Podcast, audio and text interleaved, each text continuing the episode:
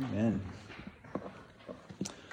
All right. Well, like I said, we're in 2 Corinthians 12, and the, the number is kind of obnoxious, the chapter break there. This is right in the middle of all of Paul's boasting and carrying on and talking like an idiot. And he even says, I'm going to talk like a fool. You guys have provoked me to act like a fool, so I'm going to talk like a fool. And so he says all this stuff and gives all these braggings. Um, he's already said, anybody that boasts in themselves and talks about how great they are is a fool.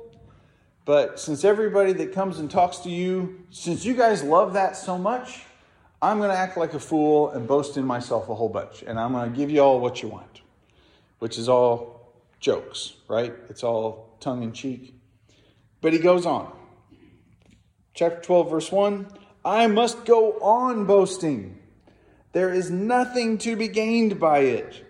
There's nothing, we're not going to, you guys, you should not believe anything I say that I brag about myself. But since you love this stuff, here we go. Get ready. We're going to give you some more. We're, I'm going to go on and talk about visions and revelations of the Lord.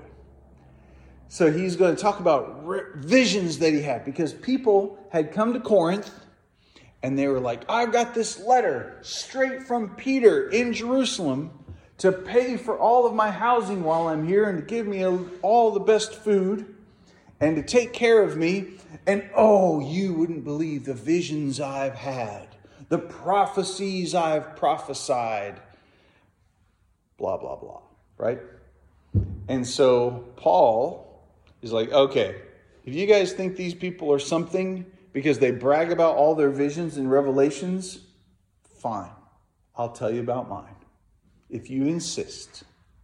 If this is what makes people important in your eyes, have you been around people, and sometimes I'm guilty of this too, where somebody tells a story and then you got a one upper, and they're like, oh yeah, well, let me tell you about the time, you know, oh man, there's that time that we walked seven miles. Oh yeah, well, let me tell you about the time I walked 10 miles. Then there's the guy, oh, well, let me tell you about the time I walked 15 miles with one leg. And it just goes on and on and on. So Paul is like, all of that's stupid. If you guys put value in that, I'm just going to tell you about it. And he does it in the best way. I know a guy, right?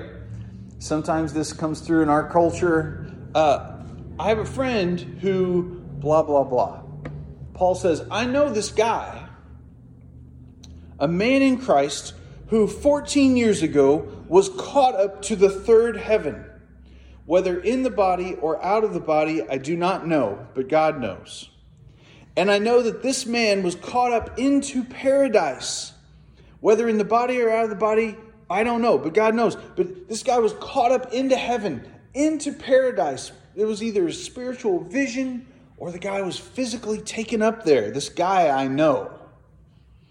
And he heard things that cannot be told, which man may not utter. We're just, we can't even say what this guy was told. And on behalf of this man, I will boast, but on my own behalf, I will not boast. I will brag, wow, isn't it amazing that somebody got to do that? Because who are you boasting in at that point? You're boasting in God. Isn't it awesome that God would take somebody up either bodily or spiritually, we don't know, but take them and give them a vision of heaven and tell that. Isn't it awesome that God would tell somebody things that we can't even talk about? Either we're not worthy, either it's beyond our comprehension to explain it. Well, just, we just can't even say what it was. And you, he's kind of boasting in the fact that God would do this to a person right? He's not boasting in how awesome that person was. On behalf of this man I will boast, but on my own behalf I will not boast, except about my weaknesses. I'm going to boast in how weak I am. Though if I should wish to boast, I would not be a fool, because I'm speaking the truth. So that little part's kind of weird. Um, if I were the best yo yo person in Evansville, and I knew it, and I told you I'm the best yo yo person in Evansville. I'm not really boasting, right? I'm just telling. When Lilly King says, I won a gold medal, she's not saying, I won a gold medal. She's just saying the truth. Isn't that wild? So you can say the truth about yourself and not be boasting. It is, I mean, it looks the same, but it's the heart's different. I would not be a fool, for I would be speaking the truth, but I refrain from it so that no one will think of more of me than he or she sees in me or hears from me. So I don't want to boast to you. This is what Paul is saying. I don't want to boast and brag and tell you a whole bunch of stuff. I just want you to think of me by what you see, by what you see at face value. So if my life and my activities and the things that I do and the way I care about you shows that Christ is in me, that's enough. You don't need to know that I'm the Apostle Paul, miracle worker you know, rock star, super, whatever. I don't want you, anyone to think more of me than they than they see in me or hear from me. So to keep me from becoming conceited because of the surpassing greatness of the revelations. Wait a minute. Paul says to keep me from being conceited because of all these revelations. What revelations? The revelations that the guy he knows had because it was him. He was the guy. So he's not saying, I've been taken up into the second heaven. The, sorry, third heaven. Get it right. I've been taken up into the third heaven. I've seen revelation. I've seen. He's not bragging about himself. He's making it a brag about God who shows mercy. All right, so before we get into the that, let's talk about everything that he said. He's bragging about how great God is and what the great things that God has done. Even though it's pretty awesome, like when you hear that, you're kind of like, I would love to do that. That would be so awesome for God to take you either bodily or out of the body, however that works, into the third heaven. Okay, what in the world does the third heaven mean? So remember, they had a concept of the three layers where all the dead people were down underneath, and we all live here, and God is up in the heavens. Now, did they literally think that he was up above the clouds somewhere? Not necessarily, but he was just simply above, and he was over everything. So that means you can see, he can see everything. Now, there were some rabbis that made commentaries that they said that you couldn't take a spear and poke it up into the air without poking an angel because the heavens were so full of spiritual beings and deities. They were just thick, solid, packed. There were so many of them. And that might be true, but I don't think you can poke them with a spear. So you don't have to worry about that. So Paul was taken up, up, up, up to the third heaven. Like, just as it doesn't mean how many heavens are there, how many layers are there, who gets to be on level one, who gets to be on. It's not any of that. It's none of that is what we're supposed to be distracted by, right? It's he was taken up to the highest of heavens, to the to the most wonderful um, place where God is. And there he saw things that he can't talk about. And he can't talk about, could be because it's so moving. There is stuff in the book of Revelation where they say, every all this stuff that you saw, and you, you write it down. Okay, good, you wrote it down. Now seal it up in a scroll, and don't ever open this, and don't ever tell anybody what you just saw. Because it, it's just too much to know. Uh, the rabbis had other stories of various rabbis who had been taken up into the heavens and seen God, and some of them went crazy, and some of them um, went berserk and just wept for the rest of their lives because of the greatness of what they saw. So we don't know we don't know how to explain any of that either, right? But this happened to Paul. Some people think it happened when he got stoned to death. Remember, we talked about that last week? They throw him off a cliff, they throw a bunch of rocks down on him, and he may have died and had these visions and then came back. He may have had these visions in prayer. We don't know. But the whole point is how awesome it is that Paul is not bragging about how awesomely spiritual he is. He's keeping that language out of it. And instead, it's isn't God great? That even though I am so weak, and he says, I will boast in how weak I am. I will boast in how spiritually not strong I am. But it's God's mercy that took me up and showed me these amazing, amazing things. And so, to keep from being conceited, because of the surpassing greatness of these revelations, they were so great that Paul could become conceited. So, I think I've talked about this before. At home, we have a little Google, a little Google Home that we talk to.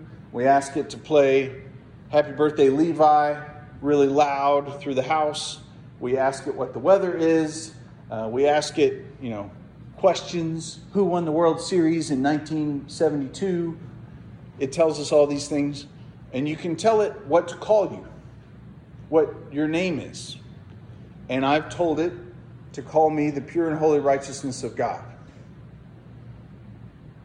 Because the Bible says God took him who knew no sin to be sin, so that in him I might be the pure and holy righteousness of God. And so it's not a boast. And Isaac rolls his eyes every time. I'll go down and I'll say, Hey, Google, good morning. And it will say, Good morning, the pure and holy righteousness of God.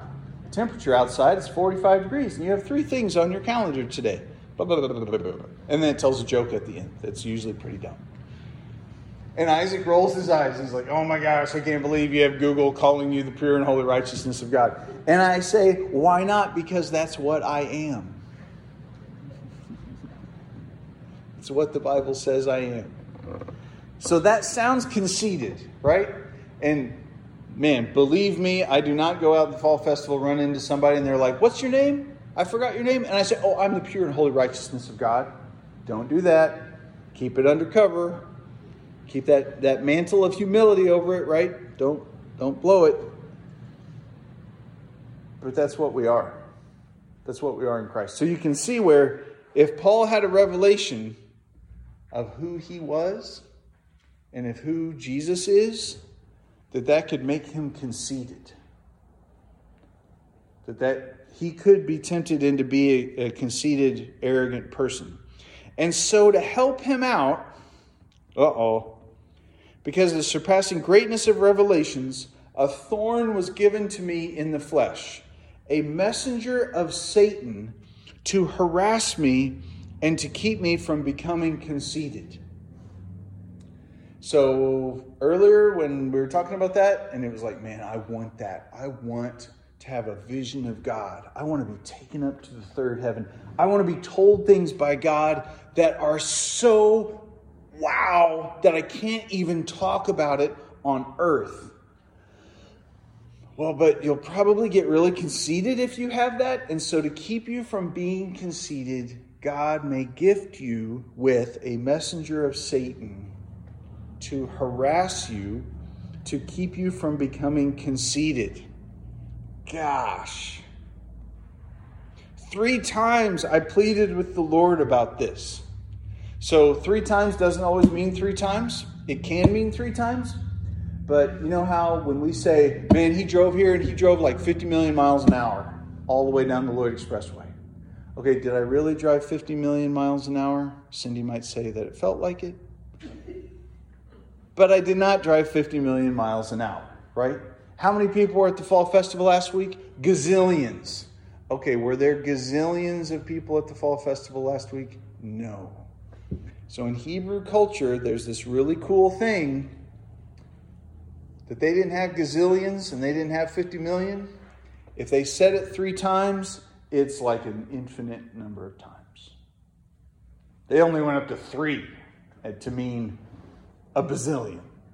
Cool thing about this is when you hear the creatures around the throne in heaven saying, Holy, holy, holy is the Lord God Almighty. What are they saying? They're saying, You're a gazillion times holy. You're just a bazillion. I, I wonder what, like in 20 years, what that number will be, because uh, it's inflation. Three times, a gazillion times, I've asked the Lord. A bazillion, thousands of times. My grandma used to say they're driving like 60. and I, I remember like get, going into driver's ed and driving 60 and like asking my grandma, Do you ever drive 60? She's like, Why would I ever have to drive 60 miles an hour? And she didn't. She never drove anywhere that she had to drive that was fast.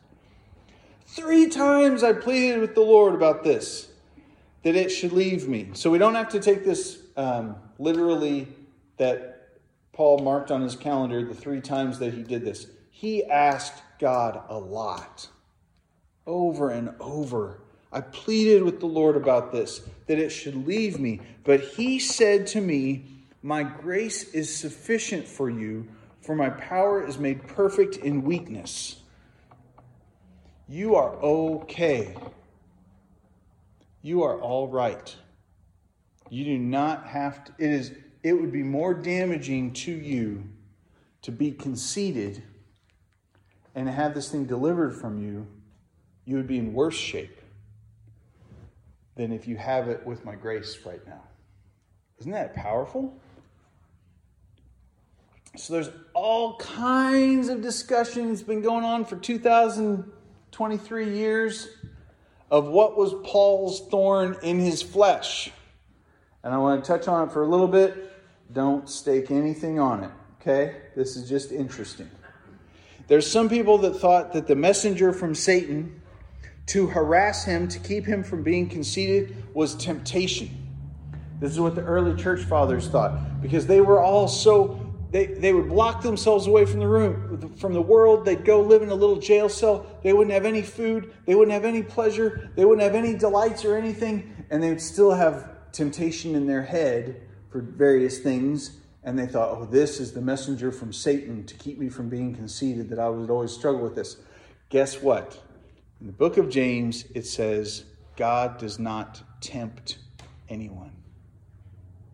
So it's not temptation. God has not sent this messenger from Satan to tempt Paul to sin because God does not want anybody to do that. Okay? So we know it's not temptation. So we take that whole theory and all the people that thought that and we throw that out thanks to the book of James. a messenger of Satan to harass me. I've heard a guy say this was an actual person, and these are the people that would follow after Paul and say all the bad things about him and carry on and preach against him and, and all of that. And that fits even more with this but I don't think that's going to keep him from being conceited because he's just had two chapters of talking about how they're all a bunch of idiots and he's better. so it, I don't think it's that. So we take that whole theory and we throw that out. There's this whole line that I'm going to sit with, and I might contradict myself and change my mind in a couple years, but remember when we read Acts and Paul got malaria? and he went and he had to go to this. Uh, oh, oh, wait, before that, there's another theory that it's epilepsy. That he had epilepsy and that he would have seizures. And the problem with that is that all of his visions and all of that is credited to epilepsy and not to the Lord, which seems a little off. So you take all the, that he's got some physical disability and you throw that out because he got it after this. He didn't have it his whole life, right? So I like the malaria option. I like I like the malaria. Um, malaria is natural. It's not spiritual. You get it just like a flu shot, right? But one of the symptoms is that your eyes hurt really, really bad. And there's an ancient writer that wrote about malaria that it felt like a big wooden stake was being driven in one side of his head, pushing his eye over to the other side of his head when Paul went to Galatia, he writes to the Galatians, he was sick, and the Galatians took care of him. And Paul wrote to them later that when I first met you, you would have plucked your own eyeballs out and given them to me for my relief. So, whatever was wrong with him affected his eyes, right? There's another place where Paul says, Look at what big letters I use when I write. And they think that if his eyes were all messed up, that when he would write, he would write bigger than a normal person so that he could read his own writing, which is kind of cool to think through.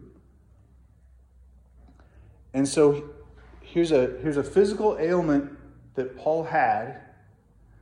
Um, and in the midst of that, he says that God sent Satan, a messenger from Satan, to harass me.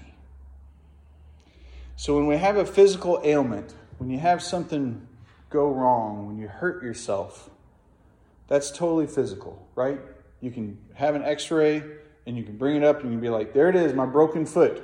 There it is, my, my numbers are off or whatever. What happens next is spiritual. Oh, woe is me. I'm hopeless. What? You're the pure and holy righteousness of God. You were the pure and holy righteousness of God before that broken bone, and you're the pure and holy righteousness of God after the broken bone. The broken bone is not your identity. But the devil wants to make you think you're worthless. And so all the paint peels off the front of my car. My friend gets a new car and it looks super cool. I get a new car and it has no paint all over the front bumper. And what does the messenger of Satan say?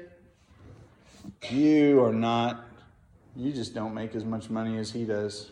Because if you made more money, you'd have a car that didn't have a big old nasty bumper paint peeling off of it. Right?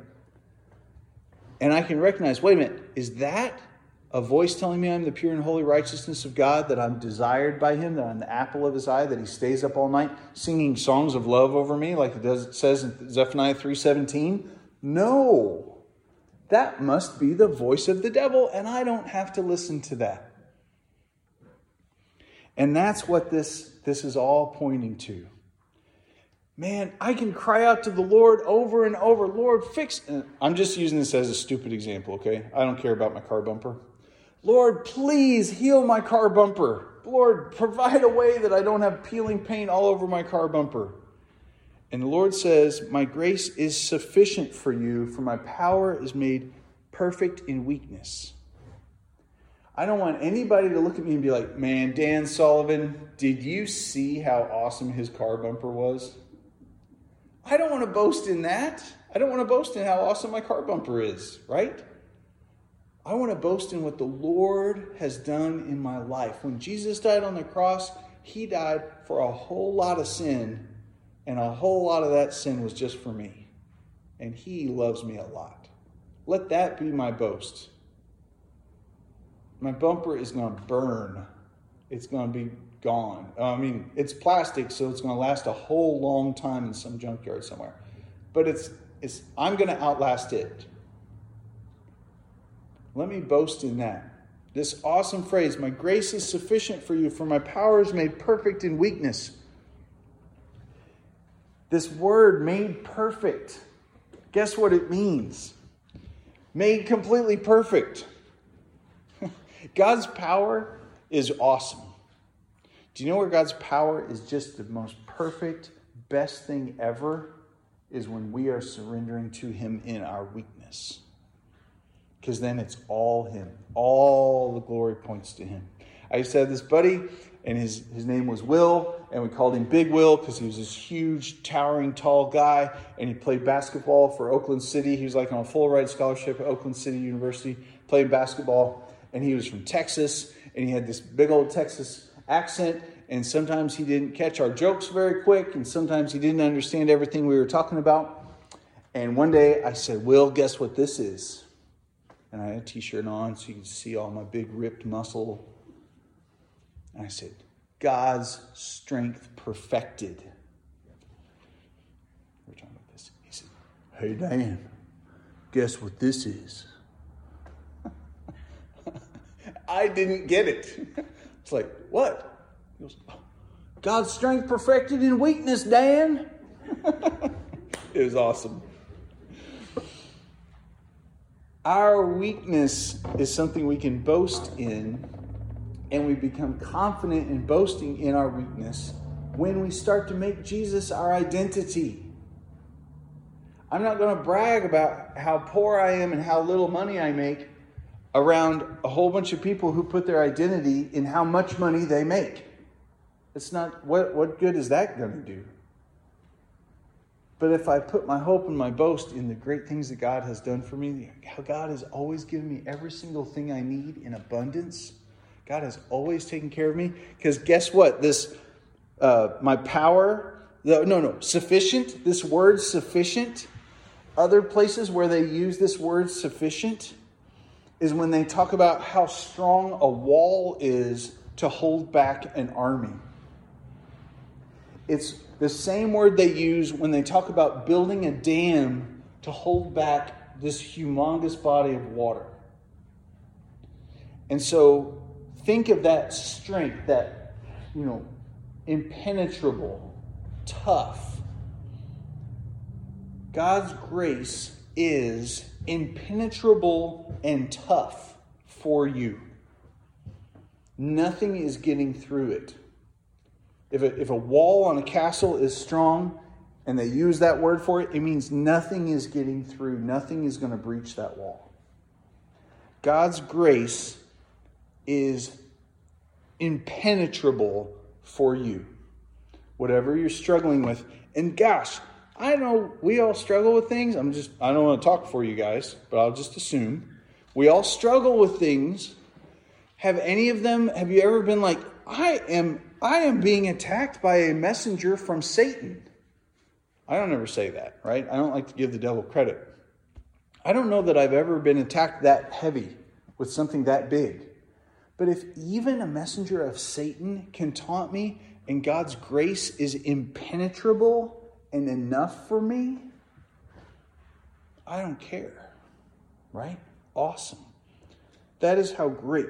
Therefore, I will boast all the more gladly of my weakness. All the more gladly of my weakness, so that the power of Christ may rest upon me. I don't have to impress anybody. I don't have to show off and prove to anybody how awesome I am. Isn't it great how Paul is saying this at the end of this whole chapter and a half of nonsense idiocy, of bragging about how great he is? And he's bringing it all back to I don't have to prove myself to anybody because I'm Christ's. Okay, there's two ways to do that, and we need to be careful. I don't need to prove myself to anybody. Burr, burr, burr, and I just go do what I want, and I'm a jerk, and I steamroll over everybody. No, no, no, no, no, no. I don't have to prove myself to anybody. Drive my truck with no muffler, wake up my whole neighborhood. No. I don't have to prove myself to anybody because the presence of Jesus is so obvious in my life. The guy that the Roman guards went to arrest him and they turned back at, at the risking of their lives and they said, Nobody ever taught like this man. We couldn't arrest him. He's just awesome. That guy's spirit is in you. Wow. So I can boast of my weakness, so that the power of Christ may rest upon me. For the sake of Christ, then, I am content with weaknesses, insults, hardships, persecutions, and calamities. For when I am weak, then I am strong. That's the next level of it, right? That's what if I'm suffering? What if this bad thing is happening to me? I'm the only person that knows about it. I'm the only person that suffers through it. And there's nobody even to see the light of Christ shining in me. Even then, I see it, and I see God's strength perfected in my own weakness all alone. And so I am content. Gosh, what a, I mean, talk about, I want to, I want to have visions of God. I want to be taken up into the third heaven. I want to be able to be taught things I can't even utter. How's this for a goal? I am content with my weakness. I am content with insults. People are going to insult you, people are going to insult me, and they're going to say bad stuff about you. They might know who you are and they might slander and gossip against you. They might not know you and just yell at you while you're driving down the highway, right? Whatever. I'm content with weaknesses, insults, hardships, persecutions. None of those things define who I am. Who I am is I am in Christ Jesus. He's got this fortified wall of grace all around me that's impenetrable, even if a messenger of Satan comes. I'm content. Oh, I've been a fool. You guys forced me into it. That's what he says in verse 11. This is kind of marking the end of this, this little story arc here. You forced me to it. I should have been commended by you. You guys should have been telling me how awesome I was instead of me having to prove myself. How bold is that? Wow. It's Lilly King. Y'all should have had a parade for me because I won a gold medal instead of me coming around being like, people, I won a gold medal in the Olympics, right? She shouldn't have to say that. We should recognize. You shouldn't have to demand, he shouldn't have to demand this. I am not inferior at all to the super apostles, even though I'm nothing. I am nothing. I love this. Paul's view of himself I'm nothing. I'm a servant of the Lord. But y'all get all excited about these things. You should have been more excited than anybody about me because I'm Paul. I love it. The signs of a true apostle were performed among you. I did it all signs, wonders, mighty works. In what you were less favored than the rest of the churches, the only thing you guys had to do was you got it all for free. That's what he says to them. So, for a third time, I'm, I'm, I'm going to skip kind of fast through this. Um, I'm coming and you all better act right when I show up. Because, good grief, I'm a super apostle. Don't make me boast anymore. You made me do all this stupid stuff. And if I show up and you're acting stupid, then I'm going to act stupid. And you do not want to see me get stupid. He comes across with a real threat. I'm totally paraphrasing. He doesn't say it like that. He only calls the Galatians stupid. Those are the only people. Corinthians, he says, he they're making him be stupid himself, right? Um, skip down to verse 19. Have you been thinking all along that we've been defending ourselves? It is in the sight of God that we've been speaking in Christ, and all for your upbuilding. He's saying, I haven't been saying all this so you would you would be convinced. I've been praying, and I've been this has been a dialogue I've been having with the Lord about you of how in the world can we bring them to believe in you, Jesus? Should we talk about this? Should we talk about how awesome I am? Oh, that would be so stupid if I bragged about who I was. Should we talk about that? He is saying all this right before Christ himself. And then at the very end, there's this list. I'm afraid that as I come, I may find you not as I wish, and you will find me not as you wish. That's where he says, if you don't act right, then I'm not going to act right. And perhaps you may be quarreling, jealousy, anger, hostility, slander, gossip, conceit, and disorder. It's so wild whenever you see a list like this to slow down. Because so often we pick the first one and we're like, oh, that's bad. I'm glad I don't do that. Thank you, Lord, that I'm not so evil as all those people that do that thing. God bless them, bless their hearts. Look at the whole list. Look at all the things. Be like, Lord, I do not want to have a root in me of quarreling or jealousy or anger or hostility or slander or gossip or conceit or disorder. I don't want to have any of that in me. I don't none of that comes none of those activities come from your Holy Spirit. I just want activities that come out of the Holy Spirit to mark my life. Now, disorder is on this list. Does this mean you need to go home and clean your room? You got to wash your car because you got stuff out of order. You got a McDonald's wrapper down the floorboard. That's me. I'm confessing. No. Again, these are spiritual things. Spiritually, in your heart of hearts, is everything out of order? Are you putting important things over unimportant things, or are you putting unimportant things over important things? That's disorder. Conceit is it all about you and what you want? That's what conceit is. Gossip and slander, these are two terrible things. Gossip is talking about somebody in a negative way when they're not around and spreading stories. Slander is directly attacking. So if somebody does something and they aren't here and I don't know what their motives were and I don't know what they were going through, and I say, well, he probably did it because he's a blankety blank, blah, blah, blah. I've just slandered that guy. And what if I don't even know it, but he is a Christian? Christ is in him, he is in Christ, and I just called him a blankety blank, blah, blah, blah, right?